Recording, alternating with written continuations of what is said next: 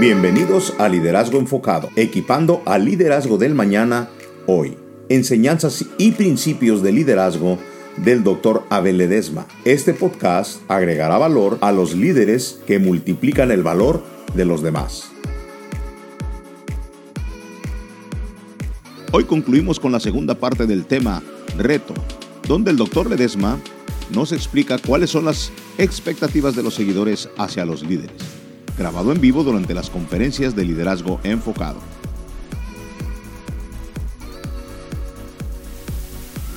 Si tú eres un líder, la pregunta es si eres competente. Y si no, ¿qué vas a hacer? Porque hay líderes, hay pastores, hay empresarios que no quieren crecer. Quieren crecer la empresa, pero no quieren crecer ellos. La gente quiere ver que su líder sea competente. Si yo soy pastor y soy predicador, yo tengo que mejorar en las predicaciones. Si yo soy un líder, tengo que mejorar como líder. Si yo soy un empresario, yo tengo que, yo tengo que crecer. Yo no puedo llevar a mi organización más allá de donde yo no he ido. Yo tengo que crecer primero, yo tengo que ser competente. Ahora, si usted dice, pero es que yo entré y no sabía hacer el trabajo, pero se aprende todo en esta vida, se aprende. ¿Cuántos de ustedes han aprendido cosas desde que nacieron. Por lo menos a tener hijos, a manejar, a hacer cocina, a construcción. Todo se aprende. El liderazgo también lo puedes aprender. Tú necesitas especializarte. Ahora, ¿puedo darles un, un consejo, líder? Usted no es un especialista en todas las áreas. Especialícese a donde Dios lo llamó. Si es secular, o si es espiritual, pero especial, aprenda en esas áreas. Ahorita voy a hablar de esto inclusive. Hay personas que tienen un buen corazón para ocupar la posición de liderazgo, pero no son competentes, no son, tienen un buen corazón, no son unos siervos increíbles, pero no son competentes. En mi tiempo que yo crecía en la iglesia, en los años, bueno, olvídese los años, este, porque ya, ya se me olvidó también a mí. En la década de los 70, ¿Sabe cómo escogíamos a la gente? Pues a la hermana Petrita, ella va a ser la directora de damas porque ella, ella, ella tiene más tiempo, inclusive ella, tiene todo el tiempo, ya no trabaja la hermana Petrita. Y pues párase la hermana Petrita, ay mijito, pues ayúdame a pararme, mijito. No hombre, la destinábamos a su muerte. Porque nadie quería hacer el trabajo y se le caía la suerte a la hermana Petrita. ¿Y qué cree que pasaba en todo el año con ese ministerio? Nada. ¿Por qué? Porque la hermana Petita duró tendida todo el año, no se puede levantar. ¿Se acuerdan de eso algunos que son de mi década? Y así corremos también las organizaciones o las iglesias. Queremos correr a ver quién tiene tiempo, que aunque tenga un buen corazón y Puede tener un buen corazón, pero si no sabe hacer el trabajo y no quiere aprender, y hay pastores, pastores, no, no lo digo por usted, lo digo por los que no vinieron. Son no quieren aprender. Por más que los invito, vamos, va. No, no. Y cuando viene uno de sus líderes, tal vez a eso, los regaños los ponen en disciplina por tres años. ¿Por qué vinieron para acá? Porque ellos no quieren. No te ajusten con la chusma, chusma, chusma. Porque saben que, mire, ¿sabe el peor enemigo de un líder? Es la ignorancia. Es la ignorancia. ¿Qué dice la Biblia? ¿Han leído la Biblia? ¿Para quién se dio? Que el pueblo perece por. Habla de ignorancia. Entonces, como líderes tenemos que ser competentes. ¿Qué es lo que Dios nos llamó a hacer? Mire, esta encuesta es secular. Y me gustó porque se aplica también a las organizaciones religiosas. Llegando a la cima, el periódico USA Today dice que según una encuesta ejecutiva, dio como resultado que la habilidad más importante para llegar a la cima, fíjate Cristian, tú que eres un empresario, la habilidad más importante, lo que ellos dijeron y el porcentaje para llegar a la cima, para ir creciendo, para ir mejorando, la gente que va dentro de esa organización, el 61% ser competente. La gente llega a la cima Y lo que ellos quieren es que seas competente. Los, que fueron en, los, los ejecutivos dijeron, yo prefiero que mi gente sea competente, que sepa lo que está haciendo. ¿Acaso usted no quisiera, no quisiera tener maestros de escuela medical que sepan enseñar? ¿O sepan entretener? Usted, usted, usted dice, tenemos que saber a quién vamos a estar poniendo. Dijeron, eh, eh, inclusive este es el porcentaje más alto que ellos dijeron, de, todos los encuestados, el 61% dijeron que sea competente. Que sepa, y si no sabe, hay que enseñarlo.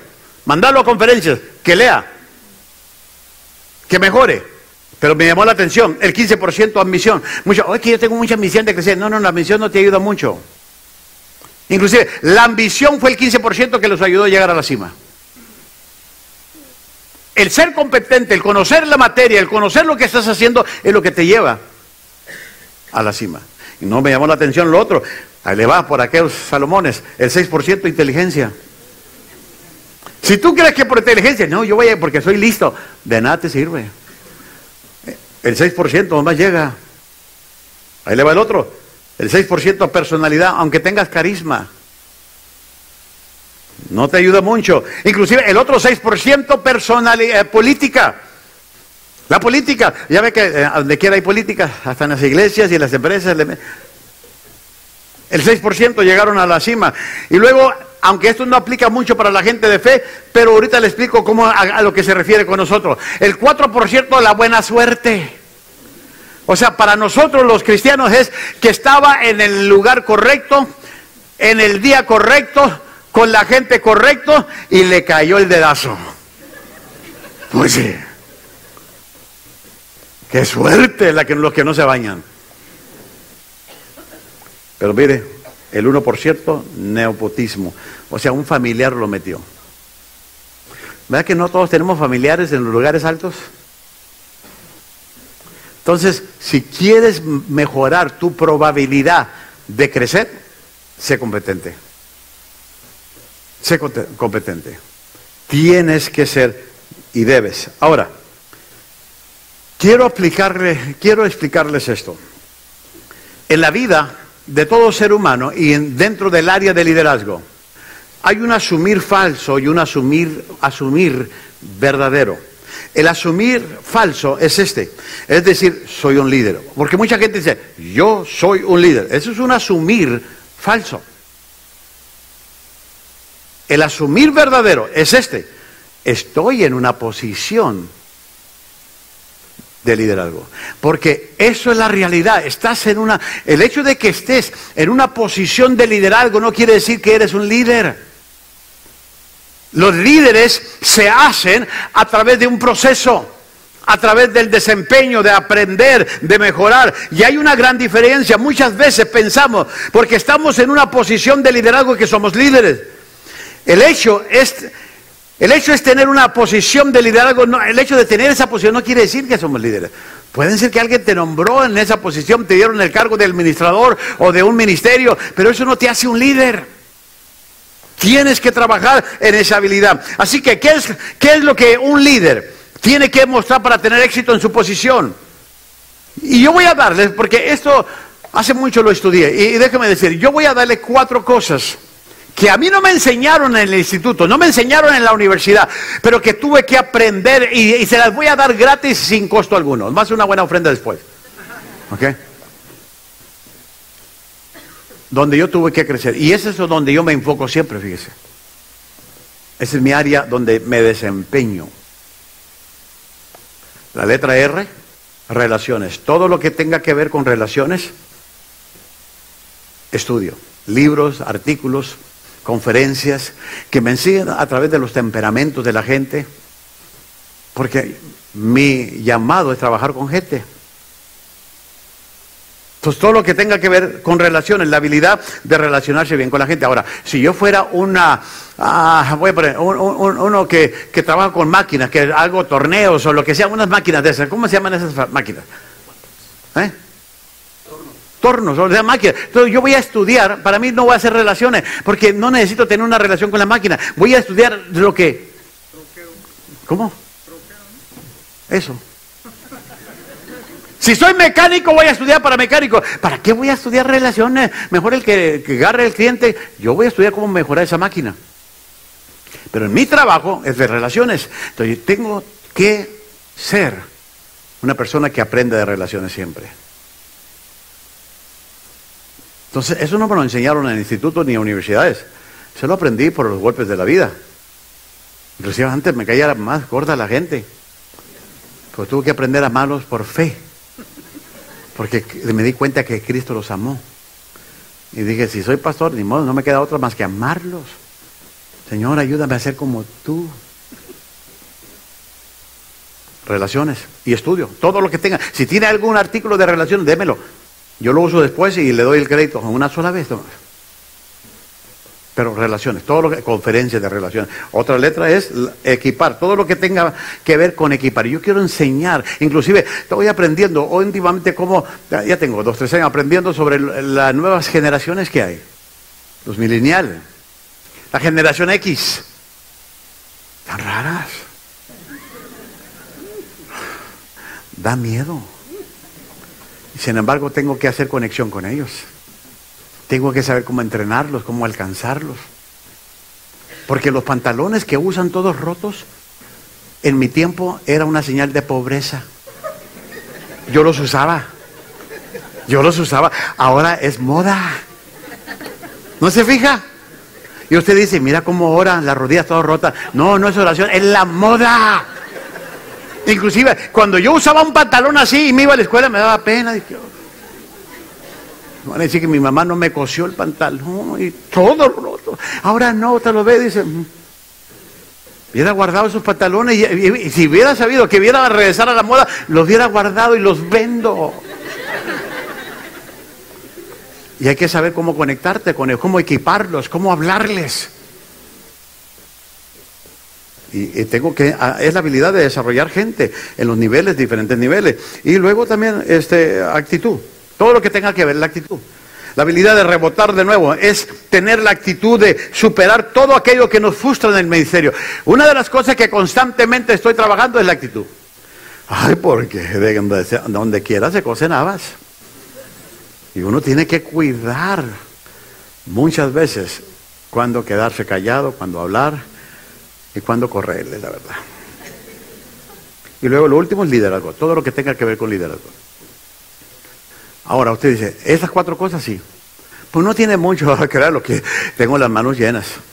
Ahora, si usted se fija en la letra, la primera letra de cada palabra es real. Para mí, yo quiero ser un líder real al estudiar esas cuatro cosas. Para mí eso es un liderazgo real, verdadero. El ser competente constantemente. Déjeme darle los tres niveles de la habilidad o ser competente. Déjeme darle. Esto es muy importante. Aplica para pastores y todos los líderes. los tres niveles. Primer nivel, la habilidad de ver lo que necesita suceder. Tú tienes que saber lo que tiene que suceder en tu vida, en tu organización. Yo hablo con pastores y trabajo con iglesias que, les ayudo a levantar fondos. Y hablé hace como dos, tres semanas con un pastor que su visión, ahí, le va, su visión es discipular a las naciones para Cristo. Las naciones, no dijo su ciudad, las naciones. Y dije, wow, está tremendo, eso está perrona. La verdad, me, hasta me intimidé. Le dije, a ver, pastor, ¿cuántos tienes de, existencia en tu iglesia? Oh, llevamos 15 años. Y tienes una iglesia, ¿cuántos vienen los niños? Oh, 120 con todos niños. Uh, aquí hay un problema. Que él no está viendo lo que necesita pasar primero en su iglesia antes de ganar a todo el mundo. Quiere comprar un lugar que le vale 4, mil, 4 millones de dólares. Con 120, si yo que me costó estos 30 3, millones de dólares nos costó, ¿no? Un poquito menos. Y con mil personas ya no hagan olas. Y más usted sabe cómo diezma el latino.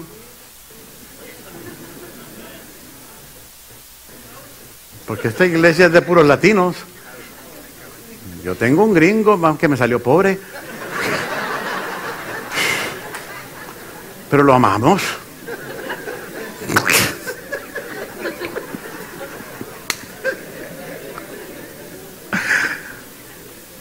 Y sin embargo, cuando haya traído los proyectos, y cuando íbamos a comprar, una sola persona me dijo, yo no estoy de acuerdo, pastor, no importa. ¿Está esa persona aquí? No, se fue. Pero yo tuve que morder el anzuelo porque sabía lo que tenía, porque donde estábamos por 15 años ya me iban a correr. ¿Dónde, dónde me voy? Es que la gente piensa nada más en su propia agenda, no en la agenda de toda la iglesia. Un líder tiene que tener la habilidad de lo que necesita suceder. Número dos, el líder tiene que tener la habilidad de hacer que suceda, no solo de ver, sino de hacer. ¿Cómo voy a causar que esto pase? ¿Cómo voy? ¿Cuál es el plan? ¿A quién voy a buscar? ¿Dónde me voy a asesorar? ¿Quién me va a aconsejar? Yo necesito llevar a cabo que la carreta se empiece a mover. Pero también la otra habilidad es la habilidad de hacer que suceda bajo qué? Porque va a haber presión, va a haber crítica, va a haber situaciones que tú vas a decir, ¿para qué me metí en esto? Y esto es muy importante de entender. El ser competente va más allá que las palabras. Fíjese lo que le estoy diciendo. El ser competente no quiere decir que tengas verbo.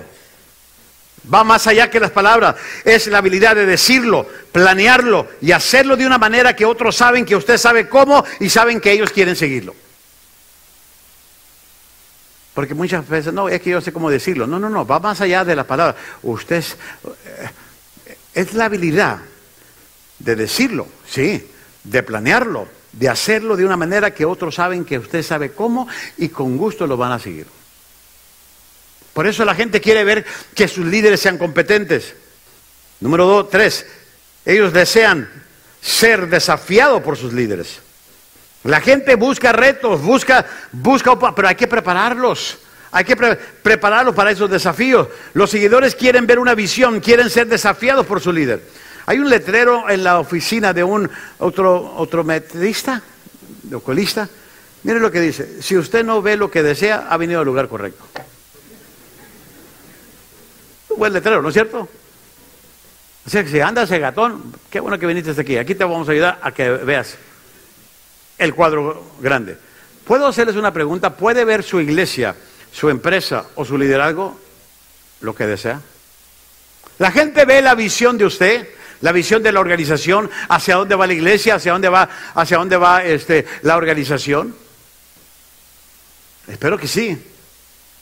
Al crear una visión clara, los líderes le dan a otros una razón para contribuir. Me dijo un pastor hace algunos años en una conferencia, dice, Pastor Ledema, ¿cómo le puedo hacer para levantar un millón de dólares? Es fácil. Yo le voy a dar la receta de cómo levantar un, millón de dólares. Tengo una visión que le cueste un millón. Mientras la gente no vea la visión que cuesta un millón, ¿para qué te van a dar un millón? Tiene que haber una visión. Inclusive aquí hago dos cosas. Todo gran líder posee dos características. Número uno, ellos saben a dónde van. El gran líder saben a dónde va. Esa es la primera característica. La segunda, ellos pueden convencer a otros que lo sigan. No solo los líderes saben a dónde van porque son competentes, tienen la visión, pero convencen a otros a través de la influencia. Síguenme. Follow me to America. Come over here. Venga, y la gente lo sigue. Ahora, no te voy a decir que no todos, porque hay, ah, te, te, mentiría si te digo que todos. Algunos no van a querer, pero por lo menos detectaste a aquellos que sí quieren. Y te van a ayudar. Y esos que no quisieron, cuando ya estés ahí y todo esté arreglado, van a regresar contigo y te van a decir, mire pastor, nos aventamos, ¿verdad? Porque no toda la gente quiere pagar un precio solamente aquel que abraza tu visión. Las personas con visión, dice esta frase, ahí le va. Las personas con visión no tienen problemas para orar porque ellos tienen algo de qué orar. Las personas con visión no tienen problemas en creer en Dios para grandes cosas porque ellos saben que Dios puede hacer lo imposible. Las personas con visión no tienen problemas con la pereza y los desvíos porque ellos saben hacia dónde van y están qué? Entusiasmados están entusiasmados, dice. Dice, las personas con visión se encuentran asentando metas realísticas, motivantes, que se puedan lograr. No son metas tan fáciles que no rete la fe de ellos. Nuestro llamado por Dios a aprender de la vida del Espíritu y de ser personas de visión. ¿Qué dice Habacuc? Mira, usted lo tiene ahí y está en la Biblia, esa parte, esa porción, y lo pone de esta manera. Entonces el Señor me respondió, dijo, escribe la visión y grábala en tablas para que corra el que la lea. porque aún, porque es aún, es aún visión para el tiempo que toda iglesia, toda organización, toda empresa debe de tener una visión. ¿Hacia dónde vas? hacia dónde vas. Por eso es muy importante la visión. La gente, la gente sabe por qué a veces no contribuye porque no les damos una visión. No les damos una visión. El hombre que posee una visión, ahí hay una frase, debe poner mano a la obra o terminará siendo un soñador y no un líder. El hombre que tiene una visión debe poner mano a la obra o va a terminar siendo un soñador y no un líder. La gente quiere o desea sentir, número cuatro, convicción de parte de su líder. Que tienen a un líder de convicciones. Miren lo que dice J.F. Clark. Dejemos que aquel que mueve y convence a otros sea movido y convencido por, eh, por sí mismo. Convicciones fuertes preceden grandes acciones. La gente quiere sentir que su líder tiene convicciones fuertes. Llueve o truene, usted vive por esa convicción.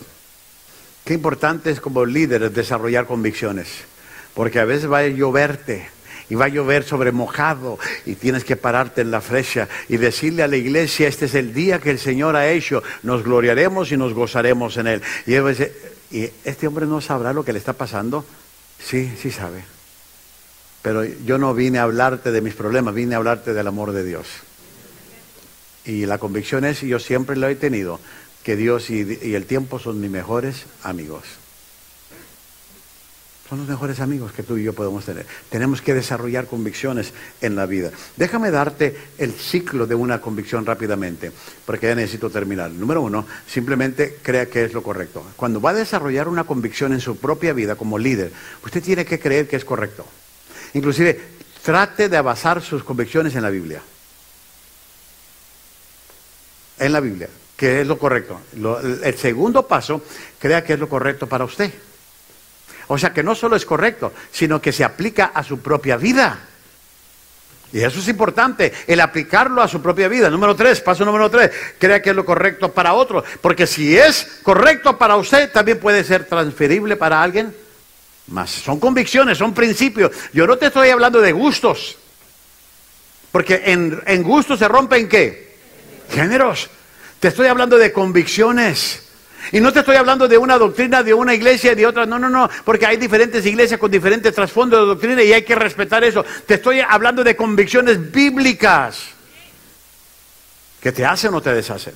Pero el cuarto paso, crea que es lo correcto para otros ahora, en este tiempo, en este siglo. Porque si tu convicción no es aplicable para el siglo de hoy, no son convicciones son modas, son gustos. Cielo y la tierra pasará, pero mi palabra no va a pasar cuando avanzas tus convicciones en la palabra. Y luego, el número cinco, crea que es lo correcto para otros ahora y ellos van a responder. O sea, son correctas para ahora y que ellos van a responder porque se puede aplicar para sus vidas. Ese es el rol de la convicción. Y lo último, lo que los seguidores desean en su líder. Ellos desean hacer, ellos desean contribuir con su líder. Quieren contribuir con él. Quieren ayudarlo a él. Y esto es importante. Quieren contribuir con su líder. Y si nosotros no entendemos ese principio, por no dejarlos contribuir por la inseguridad que podemos tener, los vamos a perder. la gente quiere ayudarte. La gente puede ayudarte. Pastores, voy a hablar de ustedes los pastores, porque yo soy pastor. ¿Sabías tú que hay gente en tu iglesia que puede hacer ciertos trabajos mejores que tú? Sí sabes eso, ¿verdad? Déjalo que los hagan. Déjalos. Dales permiso. Dales la oportunidad de contribuir en algo, de ser alguien de que en lugar de que digan la visión del pastor, que digan nuestra visión. De poder decir, no es la, la, visión de, de la organización, eh, yo pertenezco a esta organización, a esta empresa, es nuestra visión. Aquí hay una frase, dice, ningún individuo tiene el derecho de venir a este mundo e irse sin dejar detrás de él una razón clara y legítima de haber pasado por la vida. todos necesitamos dejar huellas de nuestra contribución. Porque no es justo que hayas venido a este mundo y no quieras dejar ninguna huella. La gente quiere dejar huellas en algo significante. Olvídate lo que te dijo el, grupo Bronco, que no quede huella, que no. No, no, sí tiene que quedar huella, como que no. Y tú tienes que dejarla dentro de la visión que te estás moviendo. La responsabilidad del líder, mi responsabilidad, es ayudarle a la gente a encontrar su propósito en la vida. ¿Cómo puedo y cómo me pueden ayudar? Aquí hay otra frase.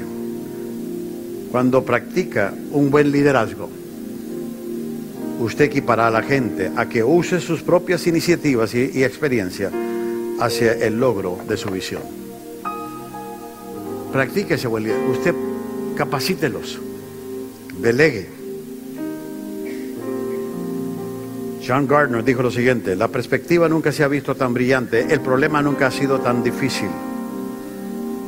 Cualquiera que no sea conmovido por estas dos frases está desanimado, está demasiado cansado para poder usarlo en los días que vienen.